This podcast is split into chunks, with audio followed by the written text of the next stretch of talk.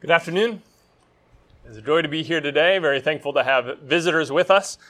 Uh, and, and, very thankful uh, to not call Joe and Linda visitors anymore, but, but to have them as, as members of, of the flock here, brothers and sisters, and our local spiritual family. Um, we've already been very encouraged by their zeal and commitment to the Lord, and we, we pray we can be a support and encouragement to them as they work uh, alongside us. If your Bibles aren't already open to 1 Corinthians chapter 12, I ask that you'll turn them there now. Throughout the scriptures, the, the local church is described in a lot of different pictures. It's described as, as a spiritual family, uh, as a temple that we're living stones being built up into. Uh, the church overall is described as a, a kingdom. It's also described as a body. Uh, and 1 Corinthians chapter 12 is one of the primary passages that focuses on that illustration of the church as a body. Um, the last time I preached this sermon was four years ago, the first Sunday that Erin and I uh, attended with the Eastside group uh, here in Pittsburgh, uh, when we were back in the, in the YMCA. Um, and, and I wanted to, to revisit some of these ideas because they're very helpful to me as I think about the church, as I think about our work together, our responsibility individually to the church. Um, and so I want to uh, revisit some of those things here in 1 Corinthians 12 that I think might be helpful to our thinking. Uh, I know has been helpful for me, uh, which is part of the reason that I, that I started off our time here in Pittsburgh by, by focusing on this passage. But what we see in 1 Corinthians 12 talks about some destructive attitudes in the body of Christ. Um, some attitudes that we need to be careful about, uh, that we need to correct. Because you see, in Corinth, uh, this church was struggling quite a bit. We're about to study through 1 Corinthians in our Tuesday class, and we're going to see this church had a lot of problems, a lot of struggles. Uh, and in this section, we see that the, the church had been using the spiritual gifts, the miraculous gifts given to them, not primarily for the edifying and building up the body, as much as for the exalting of themselves. And so uh, we, we see that Paul encourages them to rather use this to build up and encourage one another, uh, encourages them not to have these destructive attitudes in chapter 12, but rather to focus on loving one another, chapter 13. Um, so I hope by looking at chapter 12, we can correct some of these, these attitudes uh, or, or, avoid some of these attitudes uh, and uh, be able to build one another up properly in love. We see kind of three different attitudes expressed here in 1 Corinthians chapter 12. The, the first one that I want to focus on is in verse 14 through 16. Starting in verse 14, it says, For the body does not consist of one member, but many. If the foot should say, Because I'm not a hand, I, I, do not belong to the body, that would not make it any less a part of the body. And if the ear should say, Because I'm not an eye, I, I do not belong to the body, that would not make it any less a part of the body. The first attitude that I think we need to be careful about is this statement I'm not a part of the body.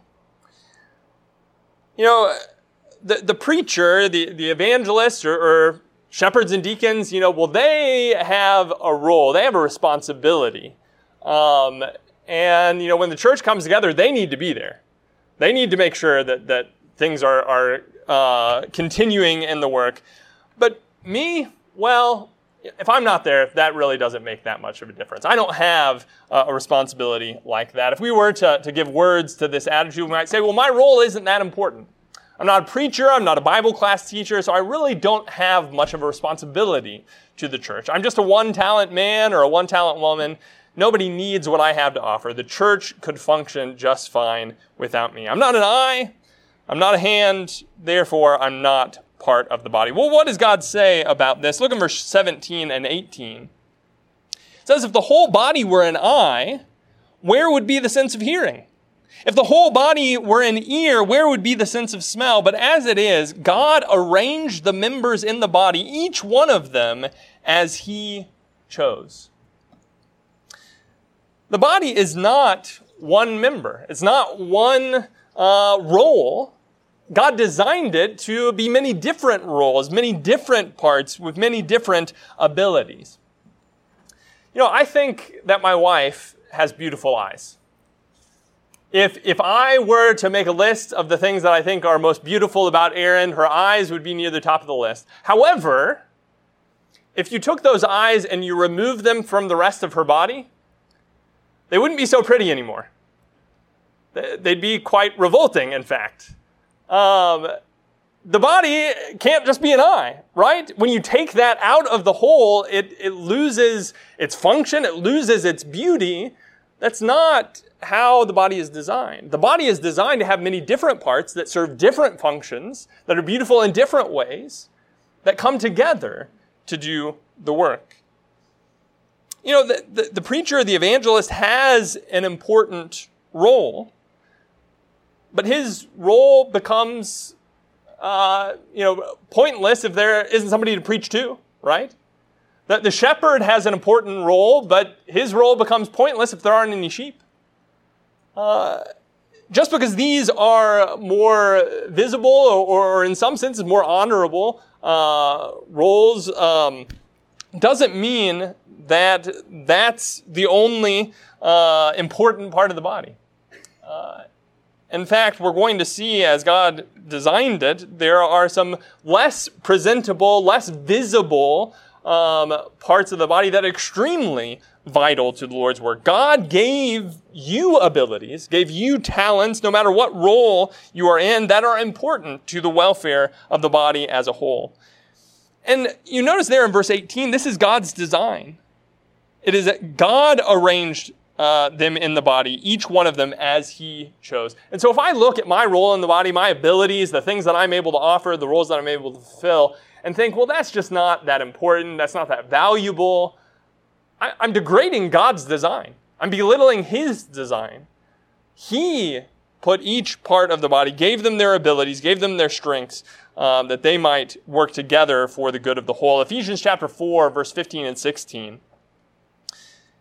We're told the whole body being fitted and held together by what every joint supplies, according to the proper working of each individual part, causes the growth of the body for the building up of itself in love. Do you notice that? Each individual part, every joint supplies. You know, sometimes when, when, you're, when you go and you're working out, you, you think about, you know, building up those big muscles. Uh, you know, because they're, they're more visible. You, you can, you know, show those off to other people, right?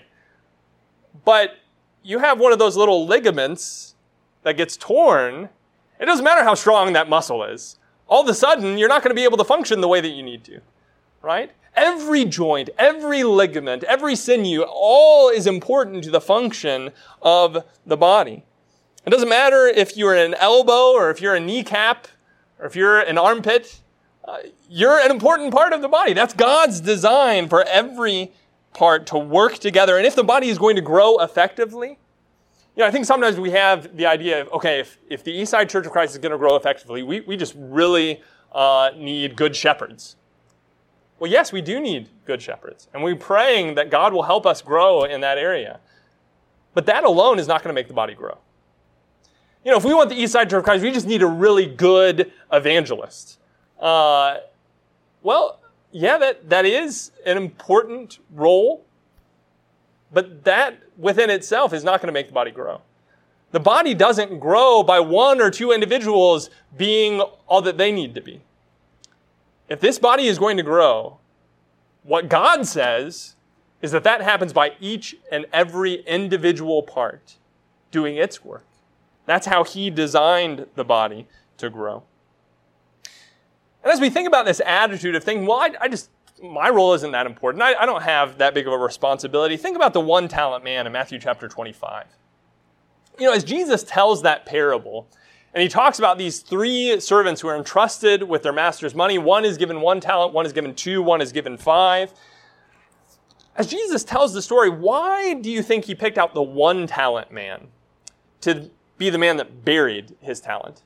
You know, why wasn't the two talent man who buried his talent? Why wasn't the five talent man who buried his talents? Well, as Jesus tells this parable, he, he picks out the one talent man as being the one who buries his talent. I think because when we feel like we don't have as much to offer, when we feel like our role and our abilities aren't as important, aren't as valuable as somebody else's, we're more inclined to think, well, that's just really not that important. Um, and, and whether or not I, I, use this, you know, I might mess up uh, because I don't have that much to offer. It, it's not going to be missed. I'll just bury it here in the ground. Well, how big of a difference did it make for the one talent man? Made a world of difference. When his master comes back, he says, You wicked and lazy slave. He throws him into the outer darkness. You know what didn't make that much of a difference? The difference between the two talent man and the five talent man. You know, the two talent man uses his money, gets two more talents. The five talent man uses his money, gets five more talents. And the master gives them the exact same reward, the exact same response. Well done, good and faithful servant. Enter into the joy of your Lord. That's what didn't matter. Whether or not you're a two talent man or a five talent man, or whether or not you're a one talent man. What matters is whether or not you're using what God has given you. And that makes a world of difference. And so it doesn't matter if you're a, preacher or a prayer warrior. Uh, it doesn't matter if, if you're a, a deacon or a shepherd or if you're somebody who is serving widows and, and visiting people and writing cards. It doesn't matter if, if you're a, a song leader uh, or if you're a building cleaner. All of us have a role to fulfill. And what's important is that we use the talents that God has given us and we value what God has blessed us with to use in his service. In 1 Peter chapter 4 and verse 10, 1 Peter 4 and verse 10, we're told, as each one has received a special gift, employ it in serving one another as good stewards of the manifold grace of God. I need to think about that phrase there. Stewards of the manifold grace of God. What, what does that mean, manifold grace of God? You know, manifold means many sided, uh, many faceted, abundant. And here we're stewards of God's manifold grace. But God's grace is so abundant, so manifold, that not one of us can contain the whole. We all have a piece of God's grace, so to speak that we've been entrusted with. And we're to be good stewards of.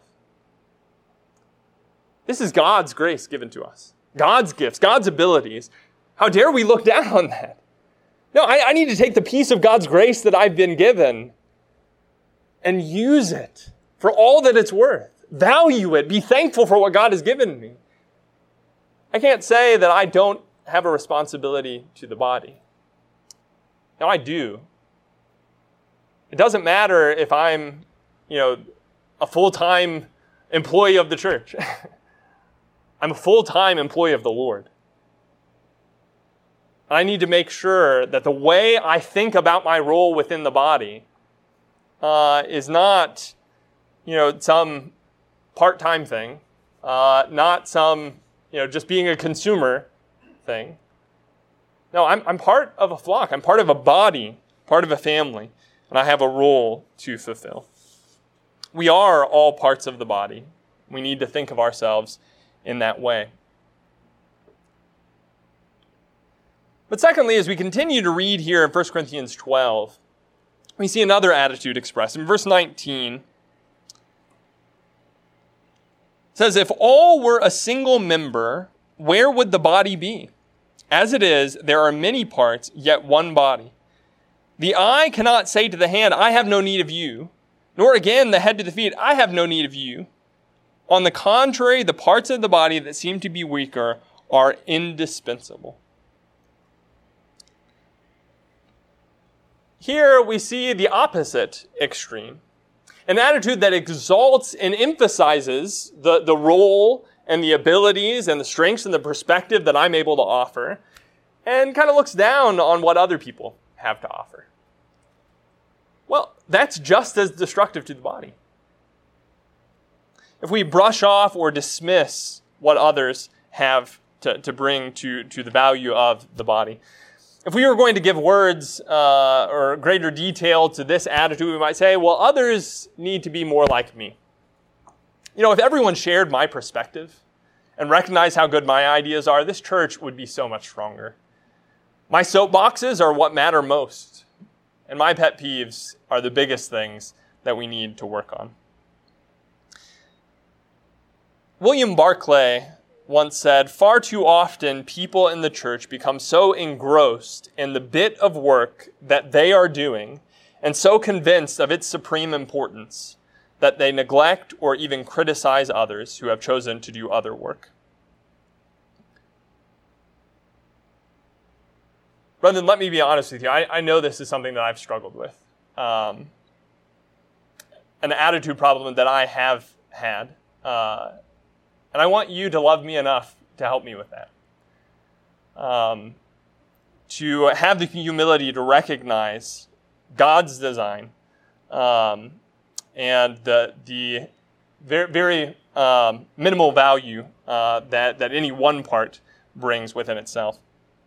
It's okay to be passionate about something.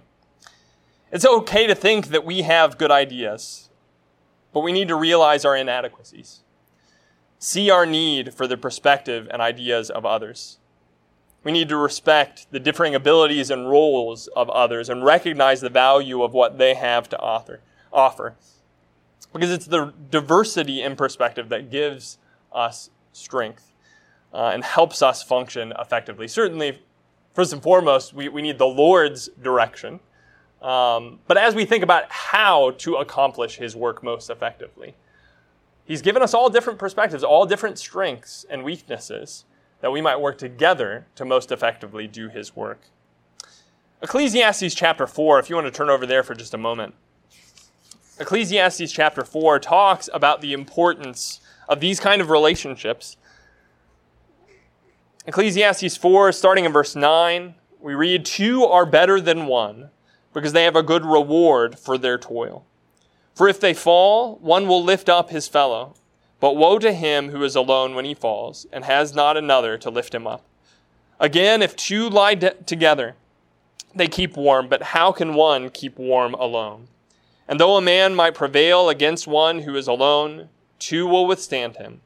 A threefold cord is not quickly broken. Two are better than one. Why? He says they have a good return for their labor. They're going to be more effective in doing the work. When it's not just one person's perspective, one person's strengths, uh, when they are working together in that, there's going to be accountability there. If one falls down on his own, who's going to pick him up? And yet, when we're together, uh, when we fall, another can be close at hand to pick us up. There's going to be comfort and encouragement there. One who lies down alone is going to be cold, but two can keep each other warm. And there is strength as well. Um, though a man might prevail against one who is alone, two will withstand him. A threefold cord is not quickly broken. He says two is better than one. He then says three is better than two. A, a, a cord that's 50 strong is better, right? And that's what God desires for us. That we all come from different backgrounds, we all have different experiences, we all have different strengths and weaknesses, and that's part of God's design. That if we're going to work together effectively, we need each other. We can't just kind of drive forward on our own thinking that our ideas and our perspective is uh, sufficient on its own. I think one thing that um, helps me uh, to remember is that if if everything in the Lord's work here was exactly the way that I wanted it to be and that I thought it should be, this would be a weak church. Because I'm just one person. That's not God's design. We need one another. And we need the humility to recognize that, that our ideas are not always the best. Um, that God has designed it, that we work together in that. Look in 1 Corinthians 12 again. 1 Corinthians 12, starting in verse 22. It says, On the contrary, the parts of the body that seem to be weaker are indispensable, And on those parts of the body that we think less honorable, we bestow the greater honor. And our unpresentable parts are treated with greater modesty, which our more presentable parts do not require. But God has so composed the body, giving greater honor to the part that lacked it. What, what's the point here? What is he saying? Well, uh, think about some weaker parts of the body. You know, your heart and your lungs, on their own, are extremely vulnerable parts of the body, right? You, you take the heart, you take the lungs, you put them out on your own. Uh, you know, you uh, try try to hit them, or, or uh, you know, somebody comes with a hammer, and well, it's not going to survive very well, right? It's very weak on its own. And so God has designed it that we have rib cages, right? That, that, we have things protecting those vital organs that on their own may be very weak. How important are the heart and lungs to the function of your body, though? Extremely important. You take those out and you're not going to live but a few seconds.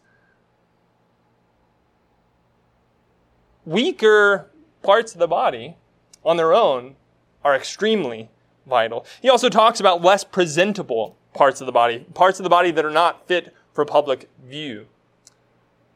Well, those parts of the body, what do we do? We clothe them with greater modesty. Um, we put clothes on top of them because they are special parts of the body, right? They're reserved for the marriage relationship. Uh, we we don't despise those parts of the body. In fact, we clothe them. We show them greater honor by showing them modesty. Well, what, what, what's the point of that when we think about it as it applies to us? Well, you think weaker parts of the body, more, more immature parts of the body, new converts, children that wiggle and scream during services, right? How important are they to the life and growth of a congregation? extremely important. You know, if, if we only had old, mature Christians that had been Christians for over 30 years, this would be a very weak congregation. Now, we need that maturity, there's no doubt about it. But we need that growth, we need that life, even though it may come with some immaturity even though there may be some, some growing pains in that as people come out of the world and still have a lot to learn and a lot to grow in.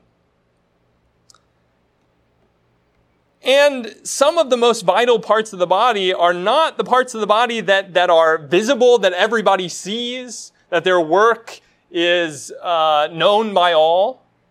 Some of the most important parts of the body are people serving behind the scenes that nobody uh, announces what they're doing, um, but that they're reaching out and they're taking care of people and they're serving people. You know, being in the limelight, being visible to the congregation, doesn't mean that that's more important. no, there is work to be done that is not going to get credit, that people are not going to see. And that, in fact, is some of the most important work that we can be doing.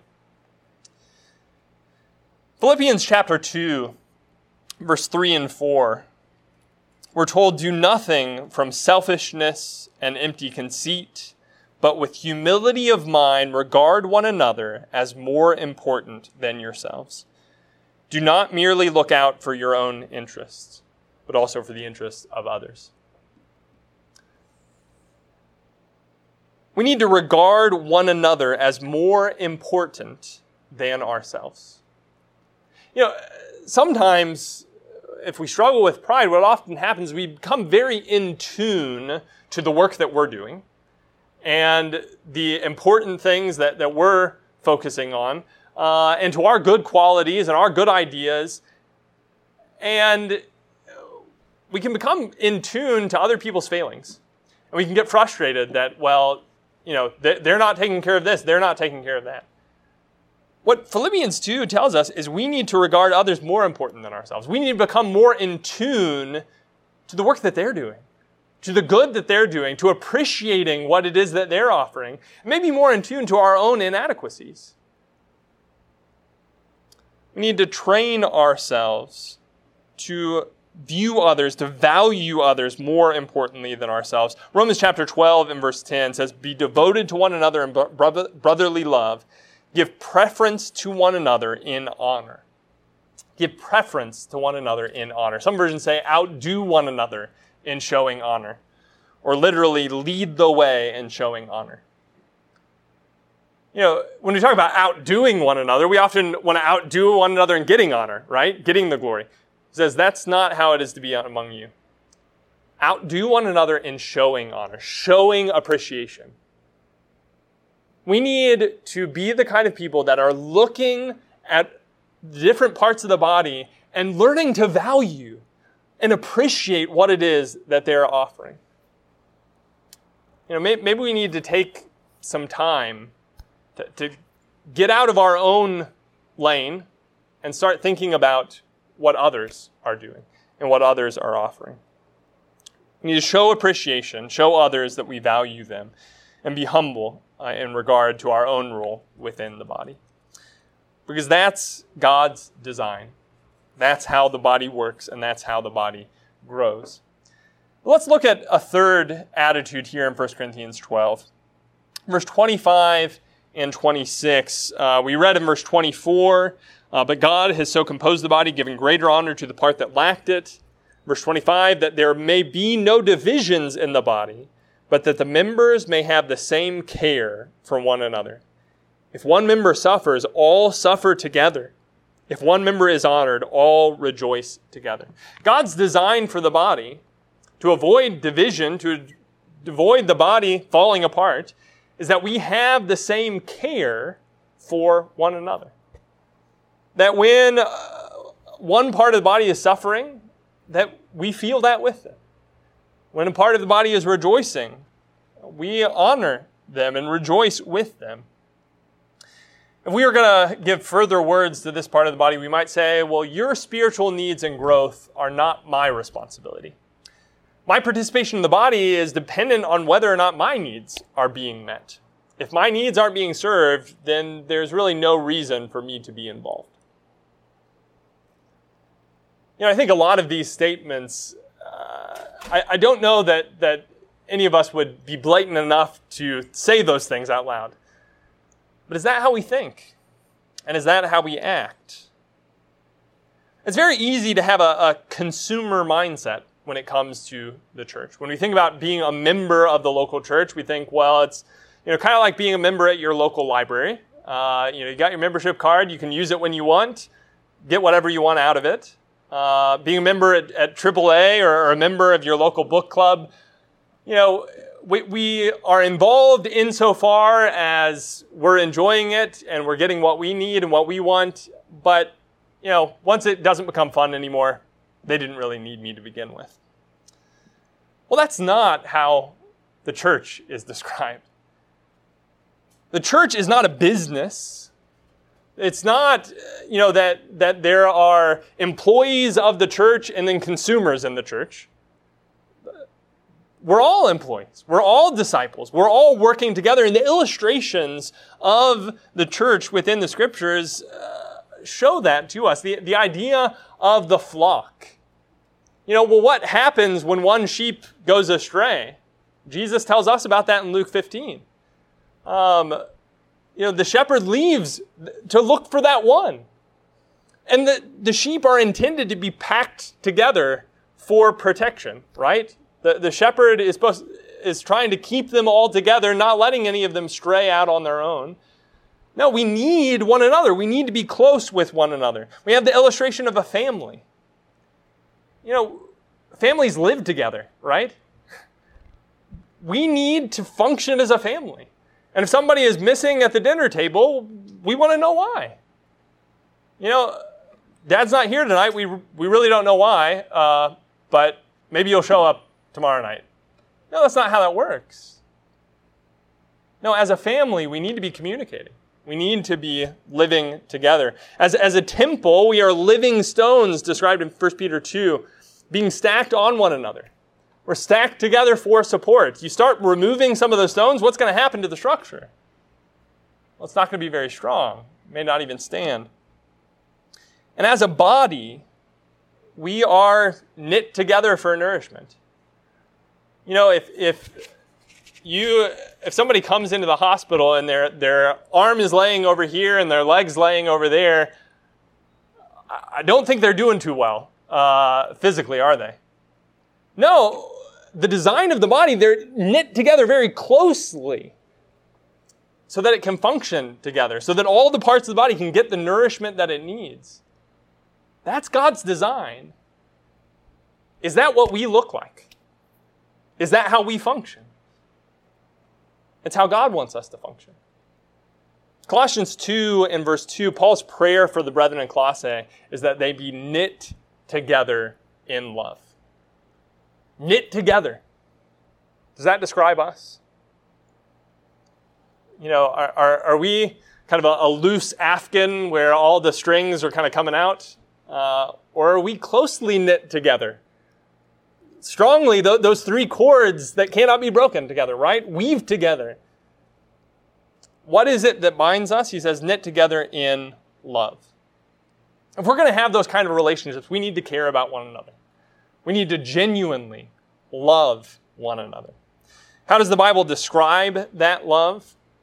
Well, in Matthew 22, remember the first and second greatest commandment that we love the Lord our God with all our heart, soul, mind, and strength, and that we love our neighbor how? As ourselves, as yourself. I need to love you as I love my own body, right? That, that's the pattern. That is the design. You know, if I get up late at night and it's dark in the room and all of a sudden I stub my toe on the end of the bed, how is the rest of the body going to react to that? Say, get over it. No. No, I'm going to start hopping on one leg, maybe howling. I might wake up Erin. You know, the entire body reacts to that. When, when, the, when the stomach gets hungry and it starts growling, how does the rest of the body respond to that? Well, you, just need to take care of that yourself. No! I need my hands to go get the food, my, my legs to take me there, I need my mouth to chew it.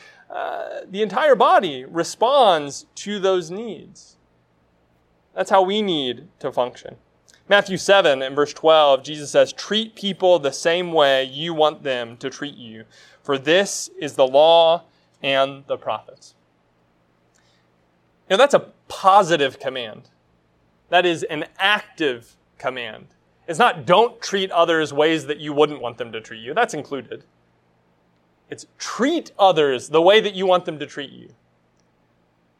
I, I want you to think for a moment what do I value and what do I appreciate most in a local congregation? What, what do I feel like is best going to help me grow? Well, how can I start providing that for other people? That's the attitude that Jesus wants us to have. It's not, how, how are you going to serve my needs? It's, what can I give to you? That's the attitude. Jesus says, uh, is quoted in Acts 20 saying it's more blessed to give than to receive. In John chapter 13, verse 34 and 35, Jesus told his disciples after washing their feet, A new commandment I give to you, that you love one another, even as I have loved you, that you also love one another. By this all men will know that you are my disciples if you have love for one another. How do we need to love? as Jesus loves. Can you imagine Jesus saying words like these? Well, your spiritual needs and growth, they're not my responsibility. Is that Jesus' attitude? You know, what if Jesus was as committed to the well being of this local church as you are? Would that be a comforting thought or a scary thought? No, Jesus is fully devoted to the well being of his church. And Jesus says, You need to love one another the way that I love you. Think about how much Jesus values his sheep, how much Jesus values his body, how much Jesus values his kingdom. We need to seek first that kingdom. We need to care about His people, the well being of His work, His flock, the way that He does.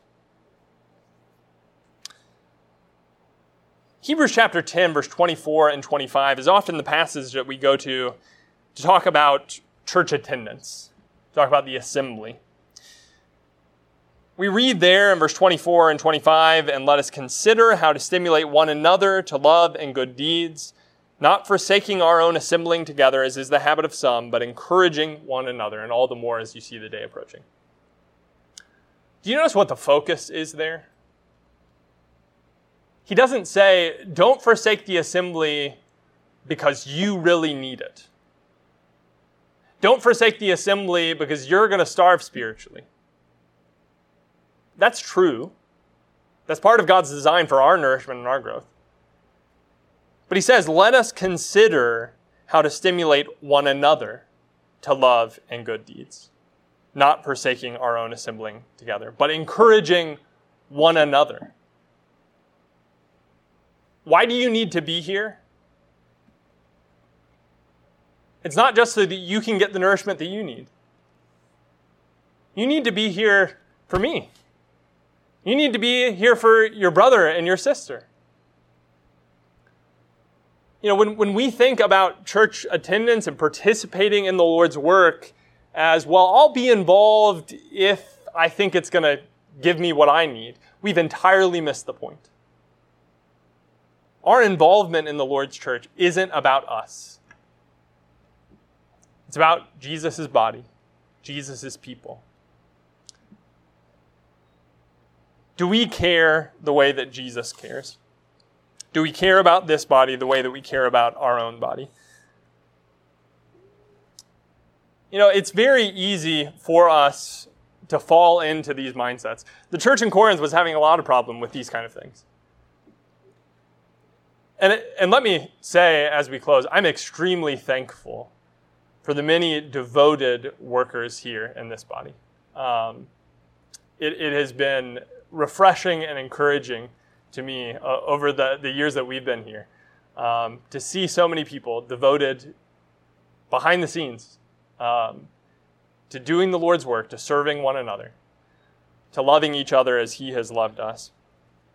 But, brethren, we need to grow. Uh, and you may recognize areas in your heart where you've been falling into one of these attitudes. Won't you change? Won't you allow God to change you? If you recognize that there's some change that needs to be made, maybe a change of a public nature, you need to confess it before these brethren and ask for their help, ask for their prayers. That's why we're here, to help one another. But let's make sure that as we leave here today, we're being the part of the body that God desires for us to be. That we're thinking about His work the way that He wants us to think about it. That we're valuing one another and serving one another the way that He intended for us to. If there's any way that we can help you in your service to the Lord today, uh, won't you make that known to us now? If you've never committed your life to the Lord, by God's grace, by the sacrifice of Jesus upon the cross, you can bury your old man of sin in the waters of baptism, by the power of the resurrection, you can be raised to walk a new life, cleansed by Jesus' blood, in a right relationship with Him, part of His body, part of His family. Do you need to make that commitment today? Do you need to start living the commitment that you've already made? If there's any way that we can help you in your service to the Lord, won't you let us know by coming forward as we stand and sing together?